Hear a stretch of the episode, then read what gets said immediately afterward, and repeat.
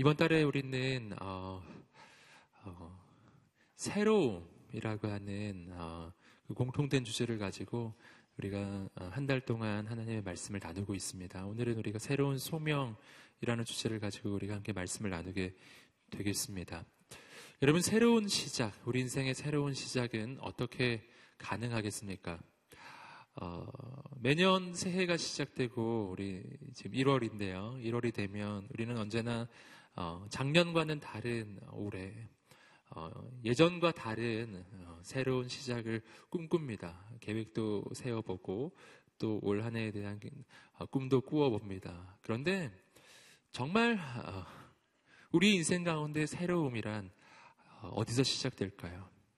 우리가 말씀을 통해서 또 인류의 역사를 통해서 우리가 계속해서 발견하는 것은 뭐냐면 새로움, 새로움이란 인간 스스로에게서 나오는 것이 아니라는 것이죠. 여러분, 인간이 하는 일들을 가만히 지켜보면 정말 새로운 것은 없습니다. 늘 예전에 했던 것을 반복할 뿐이에요. 조금씩 바뀌는 것이지 새롭다고 할 수는 없는 것이죠. 예전이나 지금이나 본질적으로 아, 인간의 삶 가운데 어, 아주 근본적으로 바뀐 것은 없는 것이죠. 내 인생도 마찬가지입니다. 매해 매해 매년 매년 새로운 꿈을 꾸어보지만 아무리 애를 써도 내 인생 가운데 늘 제자리 걸음하는 것만 같은 그러한 어, 때가 있습니다. 여러분 새로움은 어디서 나오겠습니까? 여러분 새로움은 할렐루야. 새로움은 내 안에서 나오지 않습니다. 새로움은 내 바깥에서 오는 것입니다. 새로움은 내 속에 있지 않아요. 내 속에 아무리 뒤져보아도 항상 있던 거예요. 새로운 것은 내가 궁리에서 생겨나는 것이 아닙니다. 새로움은 내 밖에서부터 오는 것인데 세상에서 가장 새로우신 분이 계십니다. 하나님이십니다. 예. 여러분 새로움이란 또 다른 말로 하면 창조라고도 할 수 있죠. 창조. 내 인생에 새로운 창조가 어떻게 일어날까요? 창조주 하나님이 임하실 때 일어나는 줄 믿습니다. 여러분 인간이 하는 것은 진짜 창조가 아니에요. 인간이 하는 것은 언제나 있던 것을 바꾸는 것이죠. 그러나 하나님의 창조는 다른 것입니다. 하나님의 창조는 무에서부터 유로의 창조. 아무것도 없던 곳에서 새로운 것이 생겨나는 것입니다. 우린 그런 걸 창조라고 하는 거예요. 여러분, 오늘 우리의 인생 가운데 어떤 일이 필요합니까? 있던 것이 조금 바뀌는 것이 필요한 게 아니에요. 오늘 우리의 인생에는 근본적인 변화가 필요합니다. 그것은 창조주 하나님으로부터 나오는 것입니다. 여러분 오늘 이 밤이 그 밤이 되기를 간절히 소망합니다. 하나님을 만나면 우리 인생은 새로워질 것입니다. 오늘 말씀이 이야기해주는 인물이 바로 그런 인물이에요. 예수 그리스도를 만나고 그의 인생이 영원히 새로워진 한 사람, 바로 베드로입니다. 그는 물고기를 낚던 어부였습니다. 그런데 예수님을 만났을 때 그의 인생이 새로워졌습니다. 물고기 낚는 어부가 아니라 사람 낚는 어부로 바뀐 거예요. 여러분, 작은 물고기 낚다가 큰 물고기 낚게 된 게 아니에요. 뭐 멸치 잡다가 원양어선 타는 거 이런 거 아니라는 거예요. 이건 본질적 변화가 아니에요. 본질적인 변화는 물고기 잡던 어부에서 사람 낚는 어부로 바뀌는 것입니다. 질적 변화가 일어나야 된다는 것이죠. 여러분 이것은 베드로가 이전에 한 번이라도 생각을 해보았던 미래입니까? 한 번이라도 생각을 해보았던 비전입니까? 아니잖아요. 베드로는 그런 생각을 단 한 번도 해본 적이 없어요. 베드로가 아무리 궁리하고 궁리하고 밤을 새워 계획을 세워도 그의 머릿속에서는 사람 낚는 어부라고 하는 그런 비전은 나오지 않는 것입니다. 베드로가 밤을 세워서 꿈꾸고 꿈꾸었던 것은 물고기를 잘 잡는 어부였어요. 그게 그의 비전이었죠. 갈릴리 최고의 어부가 되리라. 그러면서 밤이 새도록 애를 썼지만 결론은 물고기를 한 마리도 못 잡았다라는 것이죠. 여러분, 베드로의 인생을 한번 돌아보세요. 그의 인생은 정말 처절하고도 안타까운 인생입니다. 물고기 낚는 꿈을 꾸는데 물고기를 못 낚는, 못 낚는 거예요. 예. 여러분, 주님을 만나면 이전에 상상할 수도 없는 새로운 일이 시작됩니다. 그 생각과 그 비전은 나로부터 나오는 것이 아니라 하늘로부터 내려오는 것입니다. 여러분, 오늘 우리에게는 이런 꿈과 이런 비전이 필요한 거예요. 여러분, 오늘 이 밤에, 오늘 우리의 인생 가운데 새로움을 꿈꾸는 사람이 있습니까? 여러분, 오늘 우리가 기도를 할 때 한 가지 꼭 깨달아야 합니다. 그것은 뭐냐면 성경에 나오는 그 어떤 하나님의 사람도 자신이 먼저 하다립게 자신의 인생의 비전을 설명한 사람은 없다라는 것입니다. 그런 사람은 없어요. 비전은 언제나 하나님이 주신 것입니다. 주신 것입니다. 여러분, 모세가 언제 내가 민족의 지도자가 돼야지. 물론 한때 젊었을 때는 꿈꾸기도 했어요. 하지만 나이 80이 됐을 때 그래 그런 생각하지 않습니다. 여러분 진짜 비전은 내 속에서 솟아나지 않습니다. 진짜 비전은 내가 하나님께 제시하지 않습니다. 진짜 비전은 하나님께서 나에게 제시하시는 것입니다. 진짜 비전은 내가 세우는 계획이 아니라 하나님이 부어주시는 하나님의 생각입니다. 여러분, 오늘 이 밤이 바로 그 밤이 되기를 소망합니다. 자, 여기서 우리는 어, 이 새로움이라는 것이 어떤 것인지 또 다른 말로도 표현해 볼 수 있다는 것을 알 수 있습니다.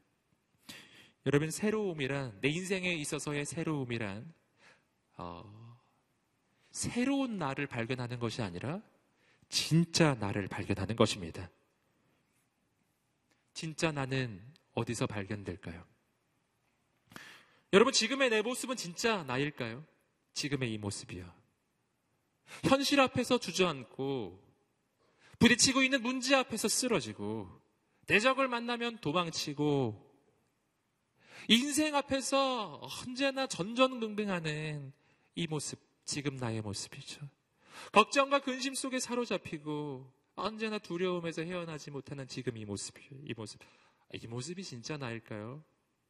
이 모습이 진짜 하나님이 계획하신 나입니까? 여러분, 진짜 나는 하나님을 만나야 알게 되는 것입니다.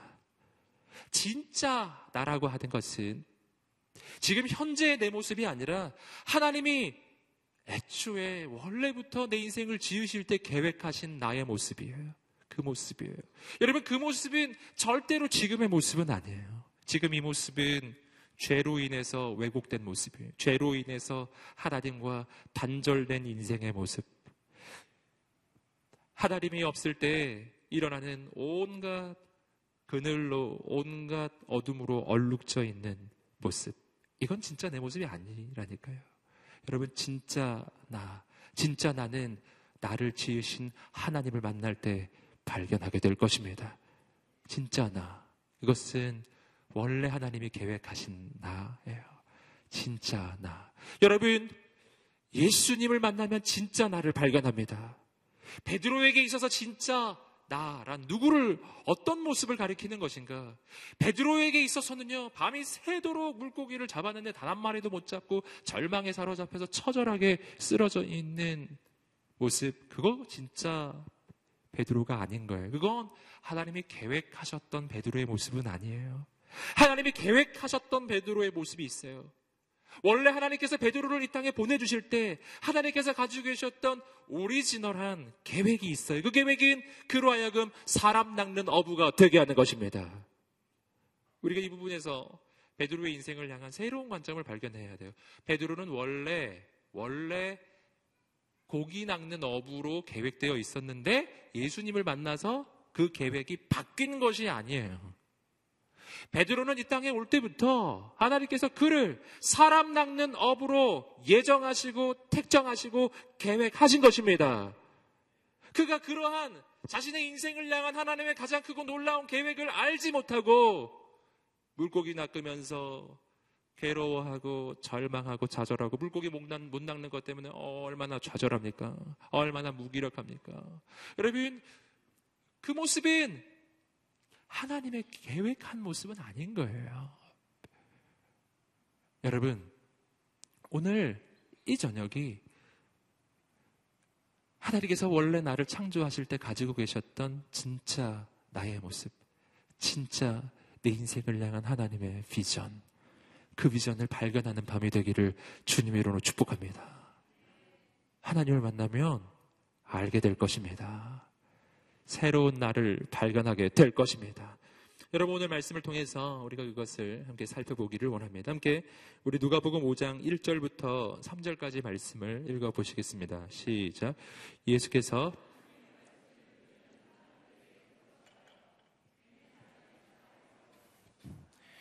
예수께서 보시니 배의 두 척이 호숫가에 되어 있었고 어부들은 배에서 내려 그물을 씻고 있었습니다. 예수께서는 그들 중 시몬의 배에 올라타 그에게 배를 무태서 조금 떼어 놓으라고 말씀하셨습니다. 그러곤 배 위에 앉아 사람들을 가르치셨습니다. 자, 1절부터 3절까지의 말씀은 이 말씀의 도입부입니다. 이 이야기가 어떻게 진행되고 있는지 어, 아주 큰 그림부터 시작해서 마치 영화가 클로즈업을 하듯이 이 말씀의 주인공이 되는 사람에게 클로즈업 되고 있어요. 마치 이건 또 다른 표현을 하면 주민이라고도 할 수 있습니다. 첫 장면은 큰 무리가 예수님을 둘러싸고 있는 장면입니다. 아, 한번 상상해 보세요. 갈릴리 바닷가에 예수님이 서 계시고 아주 큰 무리가 예수님께 밀려들고 있습니다. 그때 예수님은 슈퍼스타였어요. 가는 곳마다 하나님의 기적이 일어나고 병자가 치유되고 그가 입을 열면 정말 폭포수 같은 하나님의 은혜의 말씀이 막 선포되는 거예요. 수많은 사람들이 예수님 가는 곳곳마다 막 몰려들었습니다. 사람들에게 밀리고 밀려서 바닷가에 서 계신 예수님이 계세요. 그런데 오늘 말씀을 보시면 예수님의 시선은 다른 곳을 향해 있습니다. 수많은 사람들이 예수님에게 몰려들고 있을 때 주님의 시선은 그 수많은 사람들을 향해 있지 않아요. 오늘 말씀을 보시면 2절 보시면 예수께서 보시니 배두 척이 호숫가에 되어 있었고 어부들은 그물을 싣고 있었다고 나옵니다.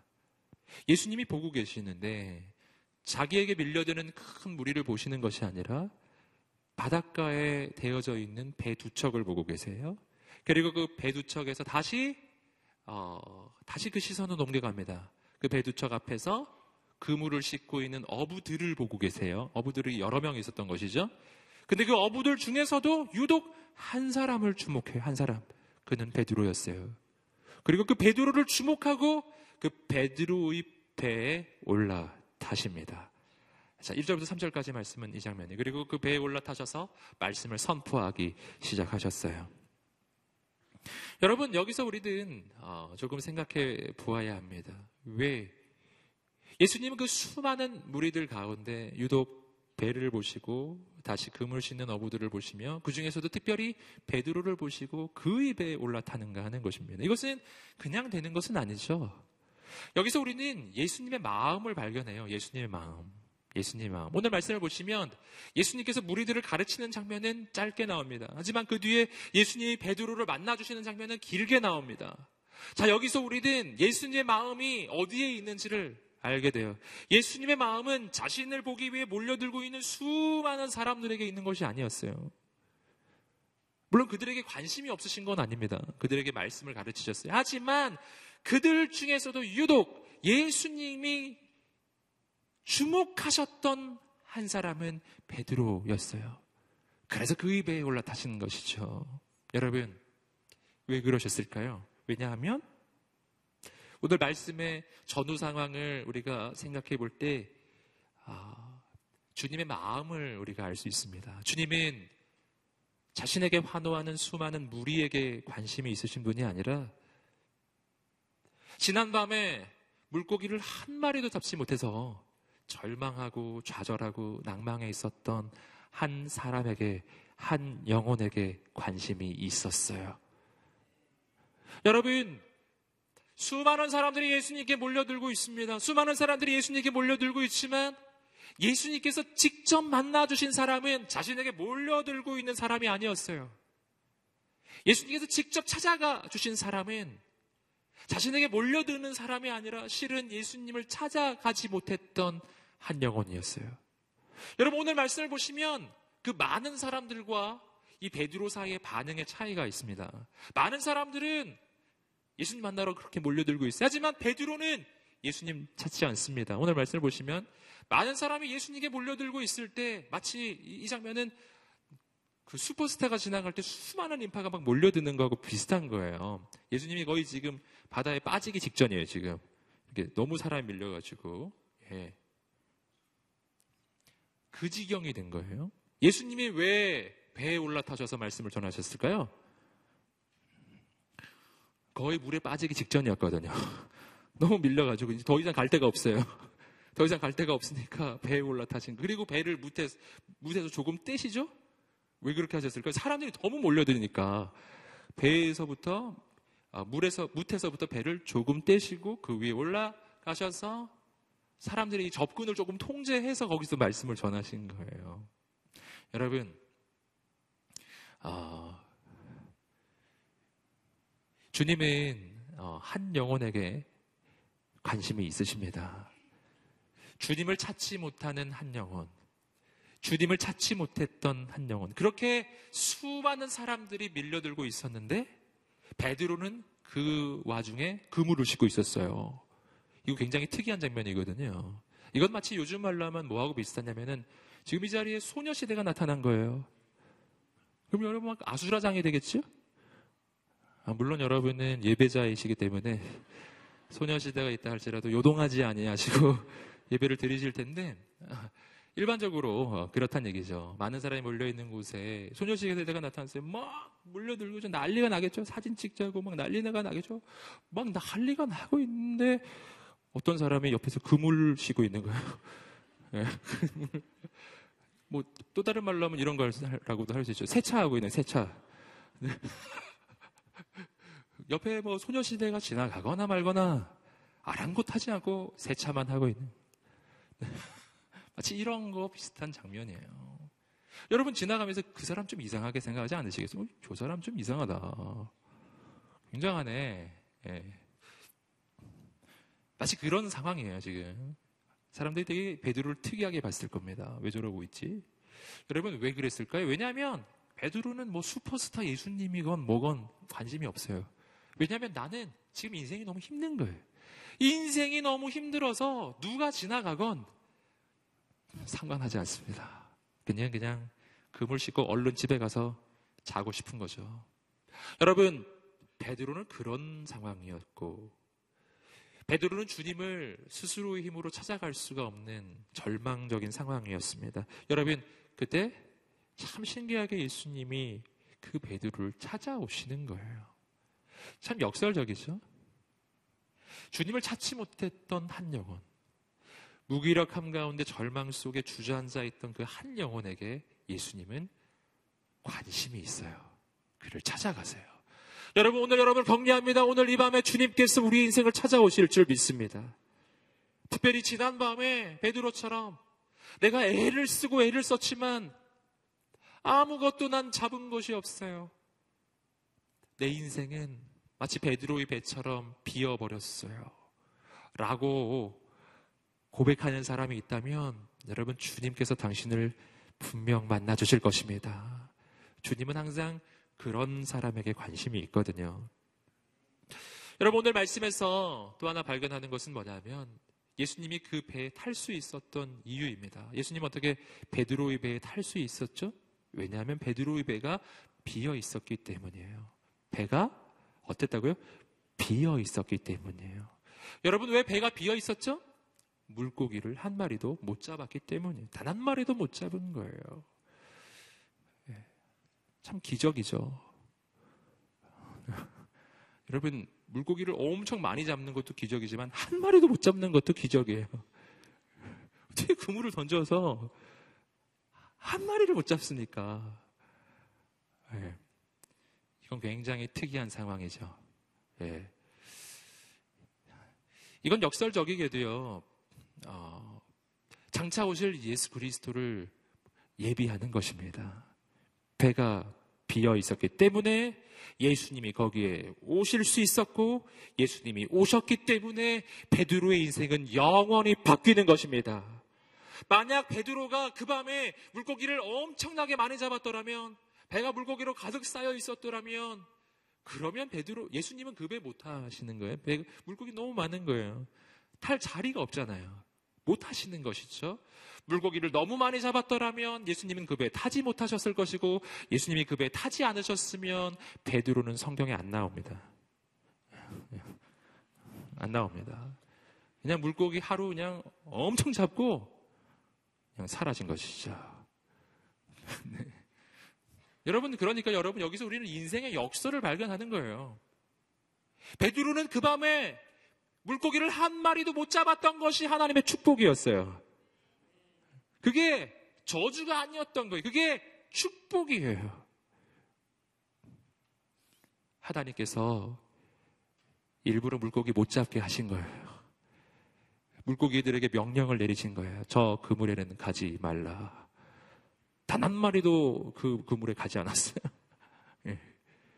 여러분 이상현상에 이것은 어, 내 인생에 그럴 때가 있어요. 아무리 애를 써도 뭐가 안 되고 인생이 완전히 비어버릴 때가 있어요. 아니 도저히 어떻게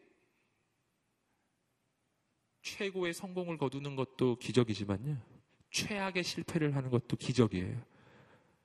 어떻게 그럴 수가 있어요? 아무것도 못 잡는? 근데 여러분을 격려합니다. 바로 그 자리가 하다림의 기적의 자리로 바뀔 것입니다. 할렐루야. 여러분, 그러므로 오늘 우리의 인생의 기준은 바뀌어야 합니다. 물고기를 많이 잡는 것이 성공이 아니고 물고기를 못 잡는 것이 저주가 아닙니다. 물고기를 못 잡았다고 해서 실패한 건 아니에요.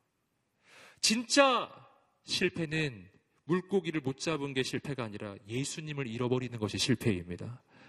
진짜 성공은 무엇입니까? 물고기 많이 잡는 것이 성공이 아니라 내 인생에 예수님이 오시는 것이 성공입니다. 물고기가 한 마리도 없어서 거기 예수님이 오셨다면 그게 성공입니다. 할렐루야. 여러분 우리의 기준이 바뀌게 되기를 주님으로 축복합니다. 여러분 물고기가 내 배에 가득 찬 거하고 거기 예수님 오신 거하고 둘 중에 어느 쪽이 더 좋을까요? 예수님이 더 좋으신가요? 확실하신가요? 혹시 여러분 예수님은 내리시고 물고기를 채워주세요. 오늘 이 밤에 그거 구하러 오신 거 아니에요 혹시? 물고기를 채워 주시옵소서 이렇게 그게, 그게 혹시 비전 아니세요 오늘? 네. 비우셔야 합니다. 그래서 있던 물고기도 다 버려야 돼요. 할렐루야. 그러면 거기에 예수님이 오실 것입니다. 여러분, 오늘 우리가 어, 말씀에서 또 한 가지 발견하는 것은 뭐냐면요. 이 배를 어, 인생의 배라고 한번 생각해 본다면 어떤 한 인생을 비유하는 것이라고 생각해 봅시다. 이 그 배는 베드로의 인생이에요. 거기에 예수님이 타신 거예요. 아주 중요합니다. 그 베드로의 인생에 예수님이 올라타신 거예요. 이것은 어, 예사로운 사건이 아닙니다. 이것은 요한복음 1장 12절에 이야기하는 것과 마찬가지예요. 영접하는 자, 곧 그 이름을 믿는 자에게는 하나님의 자녀가 되는 권세를 주셨으니. 그래서 이 영접에 해당하는 게 이것입니다. 영접이란 누군가를 내 인생에 모시는 거예요. 내 인생의 주인으로 모시는 거예요. 여러분, 예수님께서 이 베드로의 배에 타셨습니다. 어떻게 타실 수 있으셨다고요? 배가 비었기 때문에. 여러분, 그리고 그 배에 타셔서 예수님은 그 배에 어느 곳에 계셨을까요? 사람들에게 말씀을 가르치셨기 때문에 그 배의 가장 높은 곳에 앉으셨을 것입니다. 그래야 거기 수많은, 수천 명의 사람들에게 말씀을 가르치기 위해서는 높은 곳에 올라가셔야 하기 때문이죠. 베드로의 인생의 배에 예수님이 가장 높은 곳에 앉으신 거예요. 이것은 메시지예요. 베드로의 인생에 언제 새로운 일이 시작합니까? 베드로의 인생의 배에 예수님이 가장 높은 곳에 앉으시는 그 순간부터 베드로의 인생에 있는 새로운 일이 시작되는 것입니다. 오늘 우리의 인생의 배가 있습니다. 오늘 우리의 인생의 배 언제 새로움이 시작되는가? 내 인생의 배에 물고기로 가득 채워져 있을 때가 아닙니다. 내 인생의 배의 가장 높은 곳에 예수님이 오시는 순간에 그 순간부터 새로운 일이 시작합니다. 내 인생의 왕좌에는 누가 계십니까? 내 인생의 왕좌에 사람이 아니라 세상의 재물이 아니라 주님께서 계시게 되기를 간절히 소망합니다. 그러면 그때부터 새로운 하나님의 역사가 시작될 것입니다. 예수님이 그곳에 오셨습니다. 오셔서 이렇게 하셨어요. 함께 3절 말씀, 다시 한번 3절 말씀을 읽어 보시겠습니다. 시작. 예수께서는 그들 중 시몬의 배에 올라타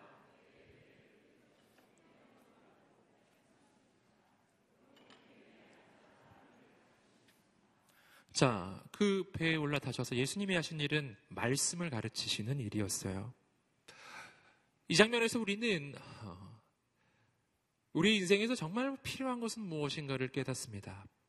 지금 베드로는 그의 인생 가운데 가장 중요한 문제가 무엇이었습니까? 지난 밤에 물고기를 한 마리도 못 잡은 것이 문제였어요. 베드로의 인생 가운데 만약 하나님께 간구하는 제, 기도의 제목이 있었다면 베드로는 뭘 간구했을까요? 물고기를 주시옵소서. 이거죠. 네, 물고기를 주시옵소서. 여러분 주님께서는 베드로에게 무엇이 필요한지 알고 계셨을까요? 모르셨을까요?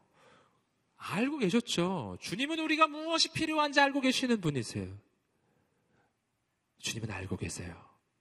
주님은 베드로가 뭐가 필요한지 알고 계셨고 베드로가 필요한 물고기를 예수님은 주실 수 있으신 분이신가요?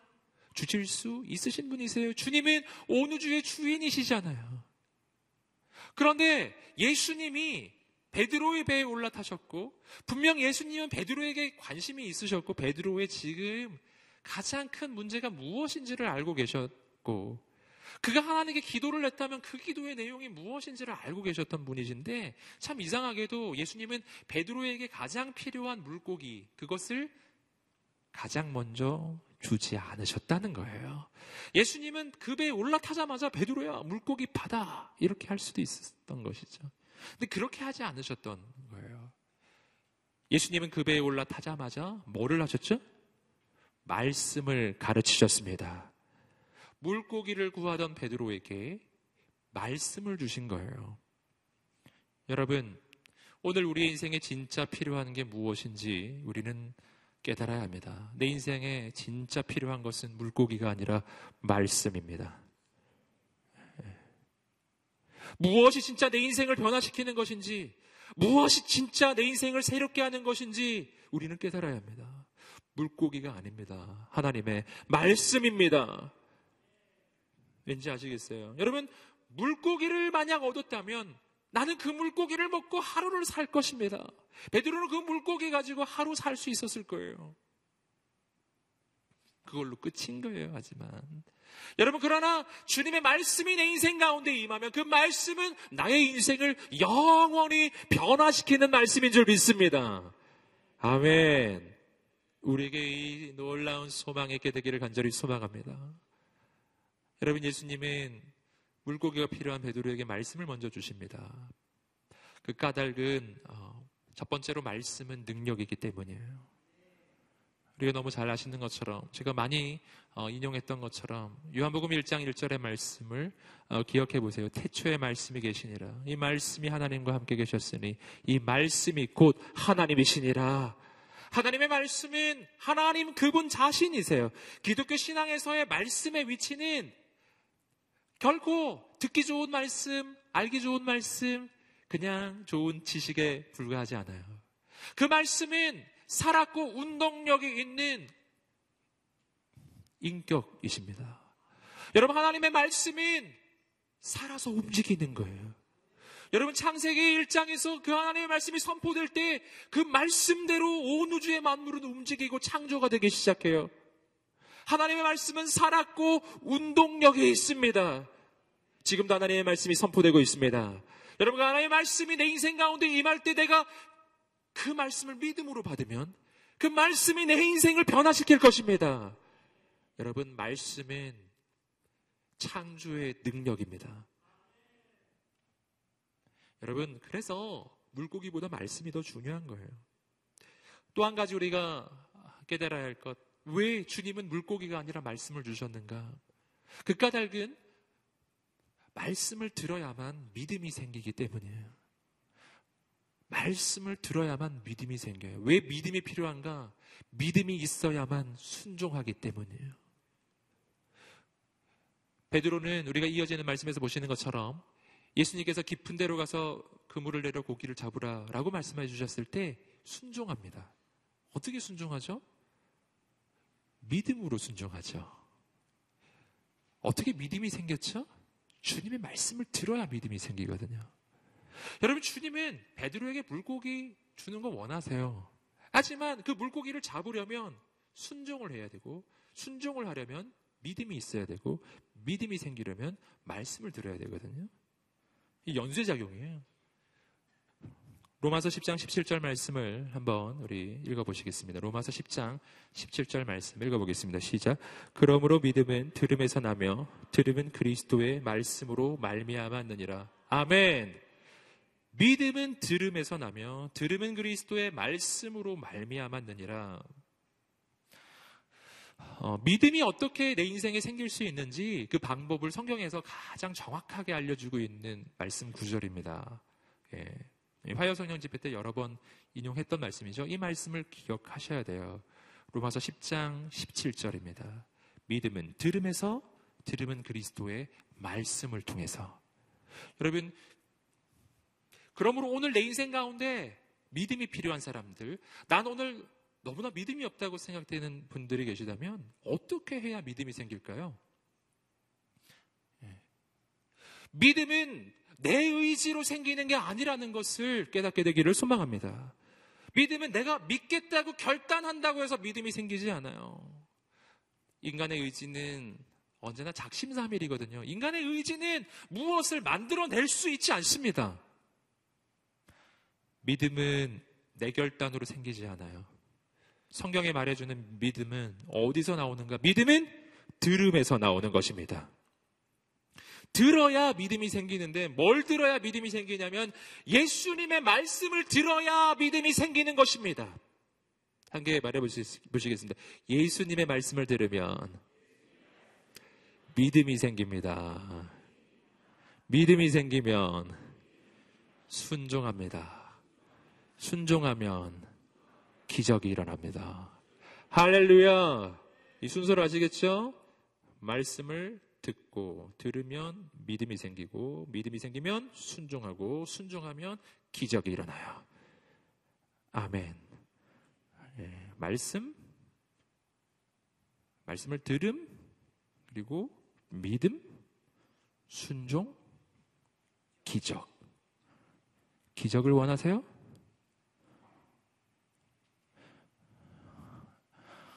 안 원하시면 어, 그, 만약에 안 원하시면 어, 그냥 그대로 사셔도 되고요.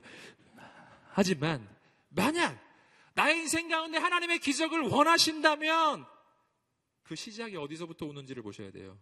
기적이 일어나려면 순종해야 되고 순종하려면 믿음이 있어야 되고 믿음이 있으려면 말씀을 들어야 해요.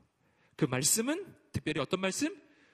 그리스도의 말씀. 할렐루야! 여러분, 하나님의 기적이 일어나기를 원하세요. 그러면 주의 말씀에 귀를 기울이시기를 주님으로 축복합니다.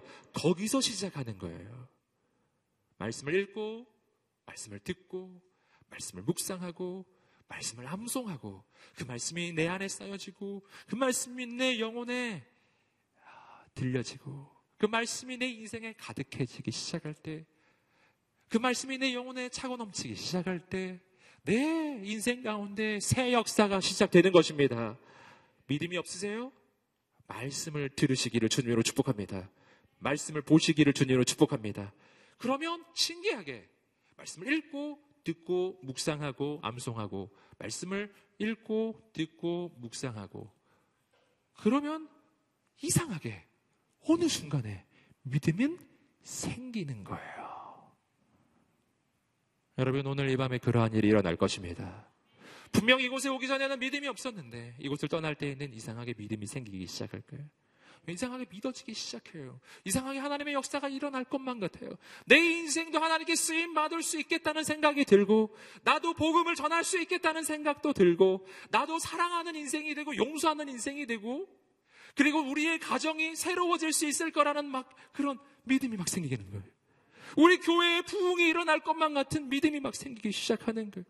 온 세상이 청년들이 교회를 떠난다고 이야기하는데 이상하게 청년 부흥이 일어날 것 같아요. 할렐루야.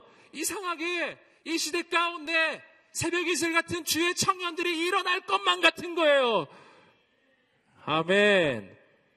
여러분, 우리는 현실을 따라 사는 사람이 아닙니다. 우리는 말씀 따라 사는 사람입니다. 오늘 주님의 말씀을 붙잡게 되기를 간절히 소망합니다. 계속해서 누가복음 5장 4절과 5절 말씀을 함께 읽어보시겠습니다. 시작. 말씀을 마치신 후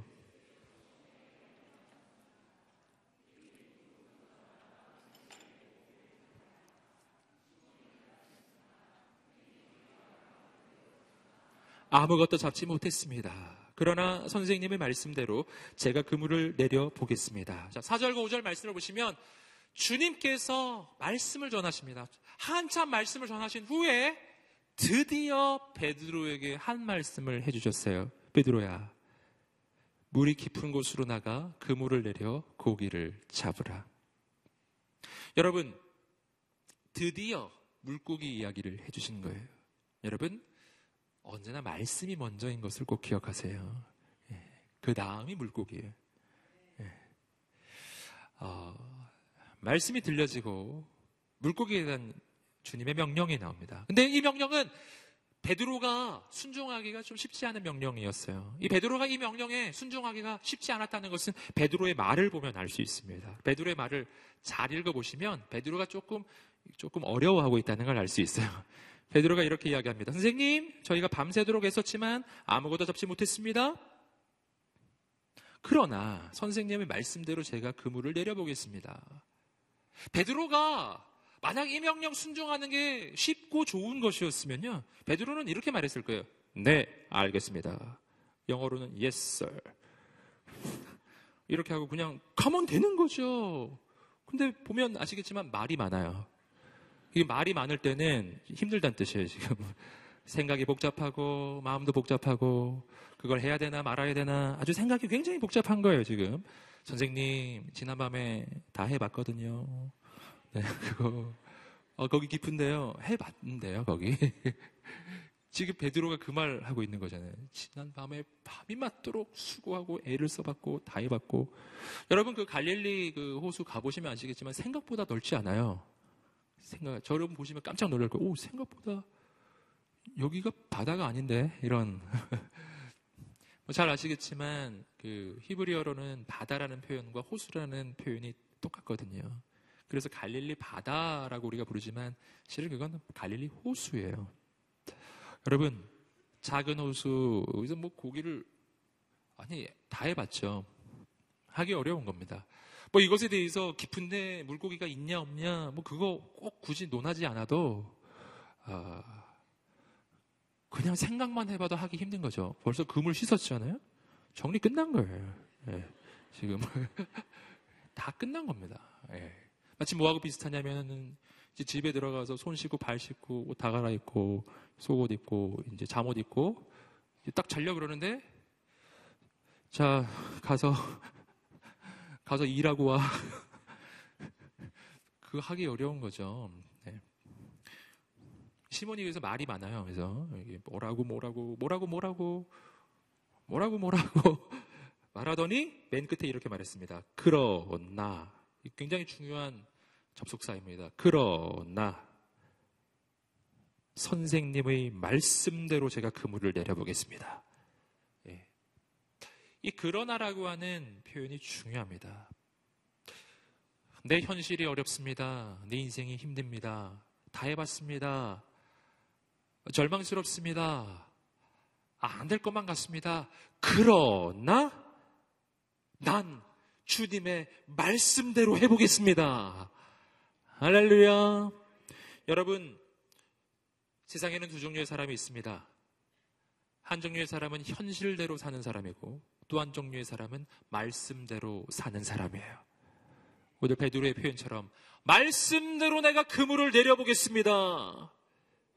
여러분, 나의 인생은 무엇을 기준으로 살아갑니까?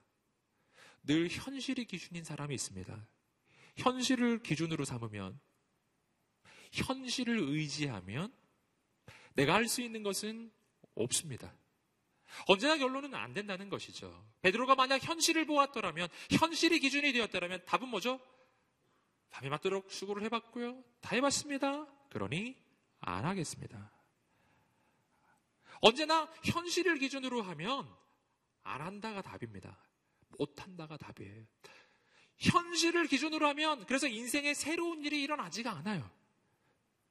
그리고 그것이 이상하지도 않아요. 다 해봤고 어차피 안 되는 것이고 안 되는 것이기 때문에 안 했고 안 했기 때문에 아무런 일이 일어나지 않아요. 예. 그리고 그것이 이상하지도 않다고요. 당연하다고 여겨요. 하지만 오늘 말씀에서 우리는 발견합니다. 하나님의 말씀을 따라가면 내 인생에 사람들이 보기에 당연한 일이 일어나는 것이 아니라 새로운 일이 일어나는 줄 믿습니다. 여러분 오늘 우리가 말씀을 따라가게 되기를 주님으로 축복합니다. 자 여기서 우리는 아까도 말씀드렸던 것처럼 이 배에 가장 높은 곳에 예수님이 지금 계시다는 것을 아시겠죠? 여러분 베드로가 베드로에게 예수님이 깊은 데로 가서 그물을 내려 고기를 잡으라라고 말씀하셨어요. 그 순간 예수님은 어디에 계셨죠? 어디에 계셨죠? 베드로의 배에 타고 계셨죠. 제가 이 말 이것을 깨달았어요. 아, 그때 예수님은 베드로의 배에 타고 계셨구나. 예수님은 그 배 바깥에 서서 베드로야 가봐 이렇게 하지 않으신 거예요. 예수님은 그 배에 타고 계셨어요.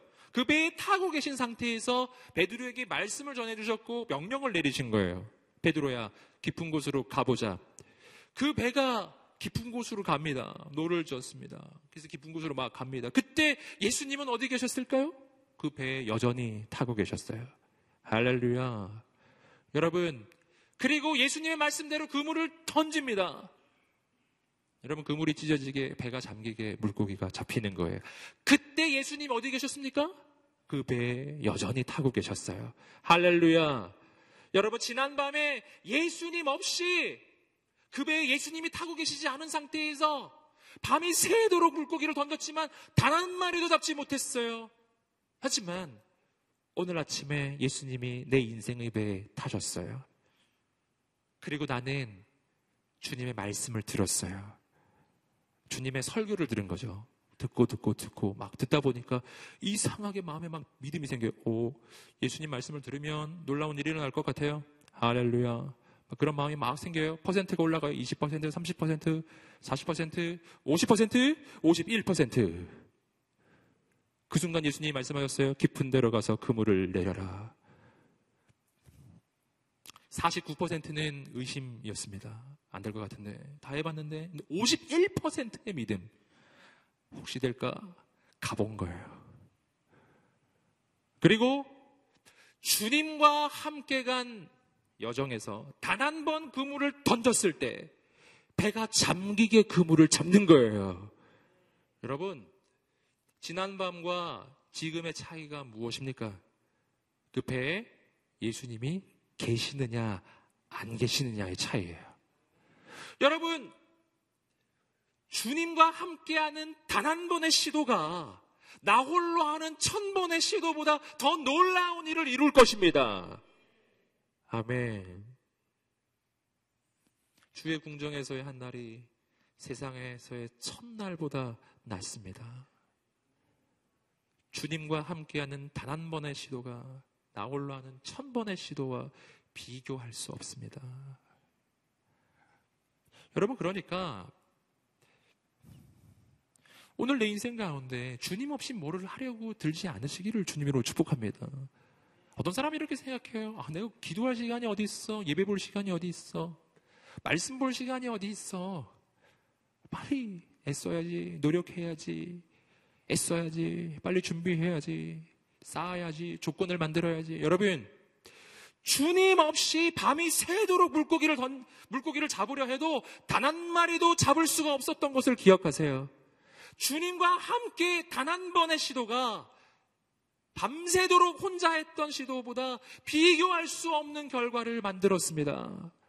왜 창조주 하나님의 아들이신 예수님을 버려두고 홀로 살아가십니까?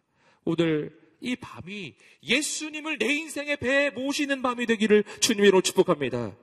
그때 하나님의 기적이 일어나는 것입니다. 계속해서 6절과 7절 말씀 읽어보시겠습니다. 시작. 어부들이 그 말씀대로 했더니 그래서 그들은 다른 배에 있는 동료들에게 와서 도와달라고 손짓했습니다. 그들이 와서 두 배의 고기를 가득 채우자 배가 가라앉을 지경이 되었습니다. 말씀대로 했더니 막 물고기가 막 쏟아지게 잡히는 거예요. 왜 이런 일이 일어나는지 아시죠?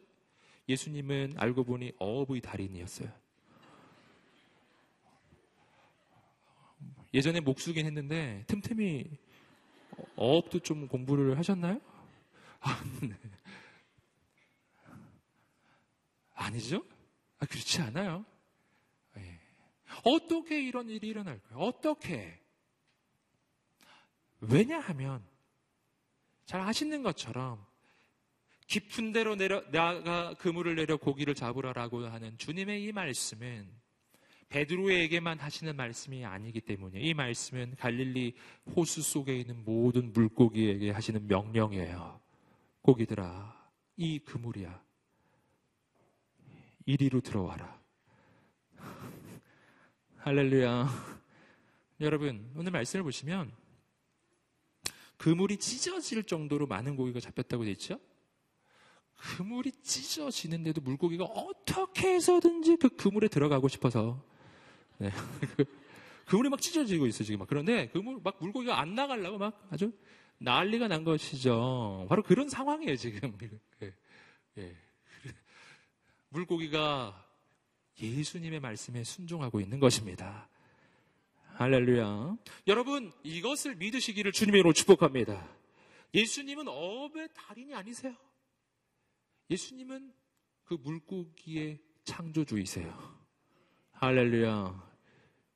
차원이 다른 이야기이죠. 전혀 다른 이야기인 거예요.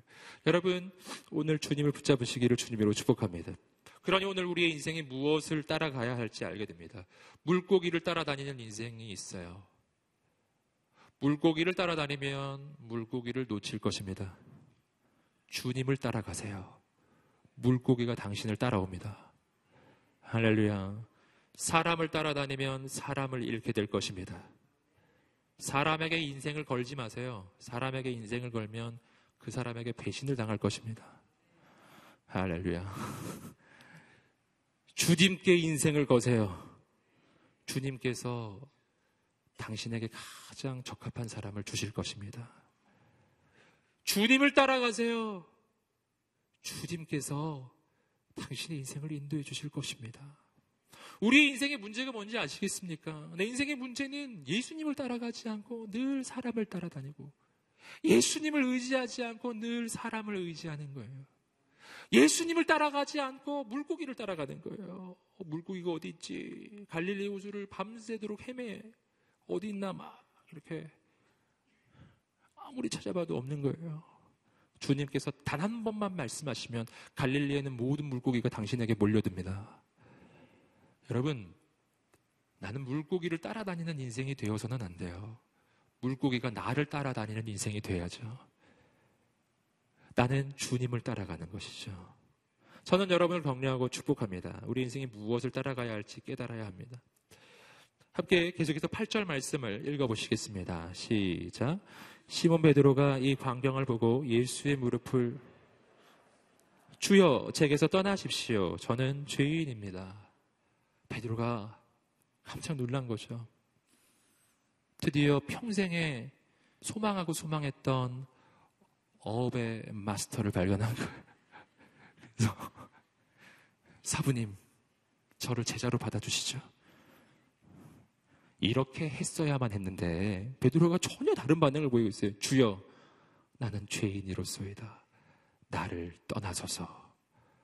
말도 안 되죠? 이 앞뒤가 잘 안 맞아요. 그렇게 물고기를 잡고 싶었는데 예수님이 찢어지게 물고기를 잡게 해주셨어요. 그러면 이제 기뻐하고 즐거워하면서 어, 예수님 저와 동업합시다. 뭐 이런 이런 거 우리 물고기 공장 세웁시다. 막 뭐 이런 제안을 했어야 정상인데 그런 제안을 하지 않아요. 베드로는 이렇게 얘기하죠. 주여 나를 떠나소서 떠나세요. 왜 이런 반응이 나타나오죠? 왜냐하면 베드로는 예수님이 누구이신지를 발견한 것입니다. 예수님은 사람이 아닌 거예요. 예수님은 하나님의 아들이신 거예요. 주님을 만나면 내가 누구인지 알게 됩니다. 예수 그리스도가 얼마나 위대한지를 발견하면 내가 얼마나 절망적인지를 발견해요. 예수 그리스도가 얼마나 빛 대신 주님이신지를 발견하면 내 인생이 얼마나 캄캄한지를 발견하는 것입니다. 진짜 예수님이 하나님의 아들이신 의로우신 하나님의 아들이신 그분 앞에 내가 서면 비로소 내가 죄인인 것을 깨달아요. 주여 나를 떠나소서 나는 죄인이로소이다. 여러분 하나님의 비다 앞에 나아가야 내가 죄인인 것을 알아요.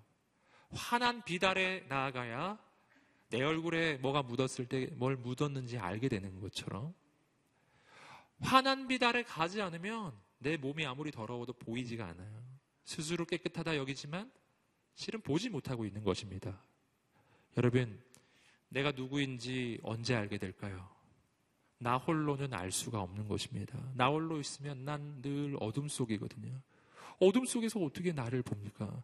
빛 대신 예수님을 만나야 내가 얼마나 더러운지를 알게 되는 것입니다. 오늘 이 밤이 빛 대신 주님을 만나는 밤이 되기를 주님으로 축복합니다. 그러면 난 주님 앞에 고백하게 될 것입니다. 주여, 나를 떠나소서. 난 죄인입니다. 나는 죄인입니다. 여러분, 내가 누구인지를 알 때 새로운 일이 시작됩니다. 언제 내가 누구인지를 알게 되는가? 예수님을 만나야 내가 누구인지를 알게 돼요. 내가 죄인이라는 것을 베드로가 고백했을 때 예수님이 보여주신 반응이 더 놀라운 반응이죠. 함께 9절과 어, 10절 말씀을 읽어보시겠습니다. 시작. 베드로와 그 모든 동료는 자기들이 잡은 고기를 보고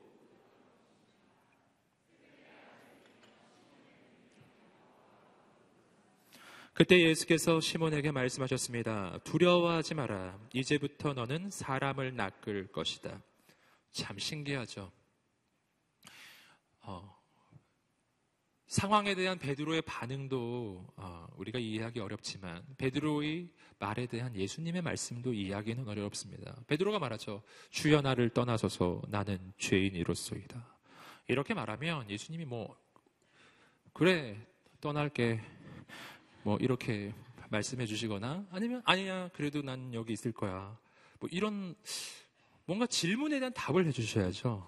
근데 전혀 다른 이야기를 하고 계시죠. 주여 나를 떠나서서 나는 죄인이로소이다. 전 죄인이에요. 예수님 말씀하십니다. 두려워하지 말아라. 이제부터 너는 사람을 낚을 것이다. 베드로는 내가 죄인인 것을 고백했는데 예수님은 베드로에게 비전을 말씀해 주시는 거예요. 할렐루야.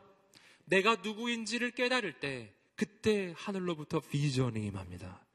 근데 내가 누구인지를 깨닫는 그 깨달음은 어떤 깨달음인가? 그것은 내가 죄인이라는 것을 깨닫는 거예요.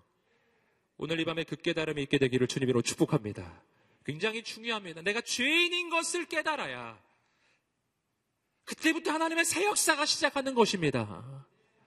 여러분, 내가 죄인인 것을 깨닫는 건 무슨 뜻입니까? 그것은 내가 얼마나 절망적인 존재인지를 깨닫는 거예요. 내가 주님이 없이는 단 한순간도 살 수 없는 그런 인생이라는 것을 깨닫는 것입니다. 내 인생이 겉으로는 깨끗해 보이지만 얼마나 더러운지를 발견하는 것입니다.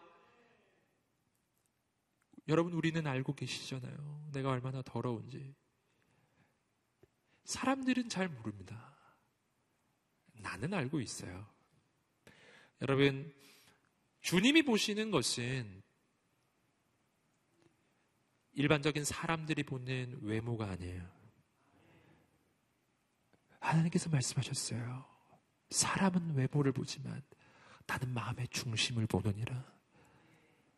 여러분, 그 주님 앞에서 정말, 정말 나의 진짜 사람들이 알 수도 없는 진짜 나의 진면목을 가지고 선다면 누가 죄인이 아니라 말할 수 있겠어요? 여러분, 오늘 이 밤에 하나님 앞에 정말 죄인이라 고백하는 밤이 되기를 소망합니다. 근데 참 놀라운 것은 살아계신 하나님 앞에서 죄인이라고 고백할 때 하나님께서 그런 사람을 향해 이제야 알았니? 잘 가라. 이렇게 말씀하신 적은 없다는 것입니다. 그런 적이 없어요. 그런 적이 없다니까요. 그런 적이 없어요. 탕자가 아버지께 돌아와.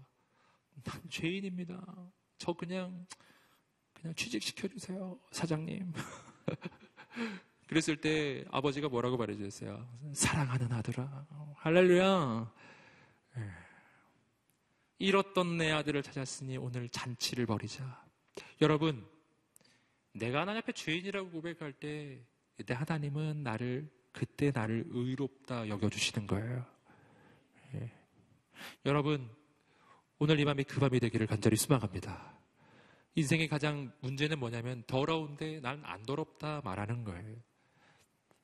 죄인인데 죄인이 아니라 얘기하는 겁니다. 그냥 나아가시기를 주님으로 축복합니다. 그냥 그 모습 그대로 가십시오. 내가 하나님 앞에 얼마나 절망적인지 고백하고 하나님 앞에 무릎 꿇고 엎드리세요. 바로 그 순간이 내 인생이 새롭게 시작하는 순간입니다. 그때 하나님의 비전이 들려지기 시작할 것입니다. 내가 나 자신을, 자신에 대해 포기해야 그때부터 하나님의 가능성이 시작되는 것입니다. 내 인생에 왜 하나님의 가능성이 시작되지 않는지 아시겠어요? 내가 아직도 내, 내 능력에 소망을 걸고 있기 때문에, 내가 아직도 내 조건에 소망을 걸고 있기 때문에, 아직도 내 힘에 소망을 걸고 있기 때문이에요. 여전히 내 인생의 주인은 나라고 생각하고 있기 때문이에요. 여전히 내가 그물을 던지면 물고기를 잡을 수 있을 거라고 여기고 있기 때문이에요. 그러면서 주님께 원하는 것은 주님, 제가 여기 물고기 그물 던지니까 날 도와주세요. 이거죠. 주님 던지라 한 곳에 던지는 것이 아니라 내 맘대로 던지면서 날 도와달라고 하는 거예요. 기도가 도무지 응답이 되지가 않는 겁니다. 여러분, 예수님을 저 바닷가 저 멀리에 세워놓고 주님 여기입니다. 그물 확 던지면 주님이 말씀하셨어요. 내가 언제 거기라 그랬니? 근데 주님이 너무 멀리 있으니까 소리가 잘 안 들려요. 뭐라고요, 주님? 뭐. 그런 상황이 우리 인생에 연속됩니다. 여러분, 다시 한번 격려하고 축복합니다. 오늘, 오늘 내가 하나님 앞에 무릎을 꿇게 되기를 소망합니다. 내 노력이 멈춰지고 내 소망은 끝이 납니다. 내 힘도 다하는 거예요. 그때 하나님의 비전이 열려져요. 그 비전은 사람을 낚는 어부가 되는 비전이에요. 사람을 낚는 어부가 되는 비전은 내 생각과 완전히 다른 것입니다. 고기 낚는 비전은 나의 이익을 위한 비전이에요. 사람을 낚는 비전은 한 영혼을 구원하는 아버지의 마음입니다. 사람을 살리는 비전이에요. 전혀 다른 종류의 비전이에요. 오늘 하나님께서 우리에게 이끌어 가시는 방향입니다. 나의 이익을 위해 사는 인생이 아니라 한 영혼을 구원하는 하나님의 역사를 위해 쓰임 받는 인생이 되게 하여 주시옵소서. 아멘. 아멘. 하나님의 비전이 열려집니다. 여러분, 하나님의 비전은 내 생각보다 크고 넓고 높다는 것을 알게 되기를 소망합니다. 베드로가 꾸었던 비전, 갈릴리에서 최고의 어부가 되는 것이죠. 그러나 하나님의 꿈은 베드로가 초대교회의 기둥 같은 사도가 되고 단 한 번 선포할 때 3천 명, 5천 명이 회개하며 돌아오는 놀라운 하나님의 사람이 되는 것이었습니다. 하나님의 꿈이 더 크고 넓고 깊고 더 위대했어요. 여러분 오늘 이 밤이 하나님의 비전을 붙잡는 밤이 되기를 소망합니다. 아멘. 마지막으로 누가복음 5장 11절 말씀 읽어보시겠습니다. 시작. 그리하여 그들은 자신들의 배를 무태대고 모든 것을 버려둔 채 예수를 따라갔습니다. 아멘. 그물이 찢어지게 고기를 잡았어요. 지난밤에 물고기를 한 마리도 못 잡았었기 때문에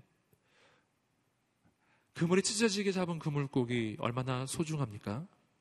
그런데 참 놀라운 일이 일어나죠. 그들이 물고기를 가득 실은 배를 타고 무트로 돌아와요. 그리고 어떻게 하죠? 그걸 버려요. 다 버려요. 씻어놓은 그물 버려요. 배 버려요. 엄청 작은 물고기 다 버려요. 그리고 예수님 가시는 그 뒤를 따라갔어요. 할렐루야. 아멘. 이것이 선택이라고 하는 겁니다. 선택은 포기하는 것입니다. 주님의 뒤를 따라가는데요. 이 물고기 배 이거 포기가 안 돼가지고요. 그 끌고 가는 거예요 이제. 그걸 메고 어 이거 어떻게 잡은 물고기인데 막 끌고 배 끌고 막 예, 완전 힘든 거예요. 그러면 주님 뒤를 따라가는 게 힘든 이유가 바로 여기에 있습니다. 주님을 잡으면 딴 걸 놔야 되는데 딴거딱 끌고 가는 거예요. 그러니까 엄청 힘든 거죠. 여러분, 오늘 이 밤에 예수님을 선택하는 밤이 되기를 소망합니다. 예수님을 선택한다는 것은 다른 것을 놓는 것을 이야기하는 것입니다. 세상의 죄도 붙잡고 하나님도 붙잡고 세상의 쾌락도 붙잡고 하나님의 영광도 붙잡는 이런 것은 없습니다. 예수님을 잡으려면 그물을 놓아야 하고 예수님을 잡으려면 물고기를 놔야 해요. 그걸 놓을 수 있는 이유가 있습니다. 그 까닭은 예수님이 온 우주의 주인이신 것을 믿기 때문이에요. 저는 오늘 이 밤이 그러한 밤이 되기를 간절히 소망합니다. 여러분 신앙생활은 예수님을 선택하는 것입니다. 오늘 이 밤이 그러한 밤이 되기를 간절히 소망합니다. 그때 내 인생은 이전에 알 수도 없고 생각할 수도 없었던 새로운 길로 가게 될 것입니다. 하나님의 비전이 열릴 것입니다. 당신을 통해 하나님이 세상을 구원하실 것입니다. 하나님은 당신을 물고기 낚는 어부가 되게 할 생각이 없으세요. 하나님은 당신을 사람 낚는 어부가 되게 하기 원하시는 것입니다. 저는 오늘 이 밤에 우리가 다 신학교 가자고 얘기하는 게 아니에요. 네, 오해하진 마세요. 네. 물고기를 낚으려면 물고기가 있는 곳으로 가야 되니까요. 예, 그 물고기는 신학교에 있지 않아요. 그러니까 세상 속에 있죠. 여러분 직장으로 가세요. 가정으로 가세요. 세상 속으로 들어가세요. 그리고 사람 낚는 어부가 되십시오. 거기서 물고기 낚는 어부 되지 마시고 자기 이익을 위해 사는 인생 되지 마시고 한 영혼을 구원하는 하나님의 사람이 되시기를 주님의 이름으로 축복합니다. 그때 하나님의 놀라운 일이 일어나기 시작할 것입니다. 내가 왜 이 일을 하고 있는지, 난 왜 여기에 있는지, 난 왜 이 가정에 있는지, 난 왜 이 집안에 있는지, 난 왜 서울에 있는지, 혹은 나는 왜 열방을 향해 가야 하는지, 나는 왜 저 미전도 종족을 향해 가야 되는지, 왜 난 아프리카로 가야 되는지, 아마존으로 가야 되는지, 왜 왜 나는 누군가는 아마존에 가는데 난 여기에 있는지 어디에 있느냐는 중요한 게 아니에요. 사람 낚는 하나님의 사람이 되는 것이 중요한 것입니다. 오늘 이 밤에 새로운 꿈과 소망과 비전이 열려지게 되기를 주님으로 축복합니다. 정치, 경제, 사회, 문화 여러분이 종사하는 모든 영역에서 사람 낚는 어부가 되시기를 주님의 이름으로 축복합니다. 함께 기도하며 나가겠습니다. 하나님 아버지 오늘 우리의 인생이 그러한 인생이 되게 하여 주시옵소서. 하나님 아버지 이 밤이 내 노력이 멈추어지고 하나님의 비전이 시작되는 밤이 되게 하여 주시옵소서 사람 낚는 어부가 아니라 물고기 낚는 어부가 아니라 사람 낚는 어부. 나의 이익을 위해 사는 인생이 아니라 하나님의 비전을 위해 살아가는 거룩한 인생이 되게 하여 주시옵소서. 우리 함께 하나님의 비전을 간구하며 우리의 인생의 하나님 앞에 쓰임받기를 원하는 하나님의 사람들 우리 함께 자리에서 일어나셔서 우리 하나님 앞에 두 손을 들고 기도하며 나아가겠습니다. 전심으로 기도하며 나아가겠습니다. 온 힘다해 기도하며 나아가겠습니다. 무릎 꿇고도 기도하며 나아가십시오. 앞으로도 나와서 기도하십시오. 하나님만 바라보며 주 앞에 두 손을 들고 주여 세 번을 치며 기도하겠습니다.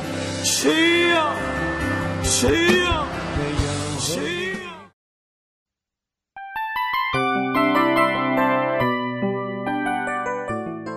이 프로그램은 청취자 여러분의 소중한 후원으로 제작됩니다.